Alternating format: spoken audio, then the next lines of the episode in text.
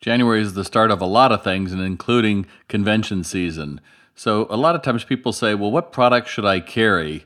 And before you head off to any show, you want to go through and have an analysis of your 2019 sales. You want to look at your top 10 categories, your top 10 vendors within those categories, and then your out of stocks and your ones that you had to put on markdown. The more you know about your merchandise and how it performed last year, the easier it will be for you to say no when someone runs up and says, Oh, you just have to get this, or your manager says, Oh, these are so cute, we should buy them.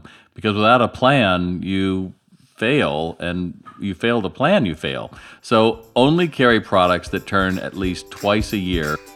If you love what you heard on Retail today, connect with Bob by visiting retaildoc.com or send a message to bob at retaildoc.com. Thanks for listening.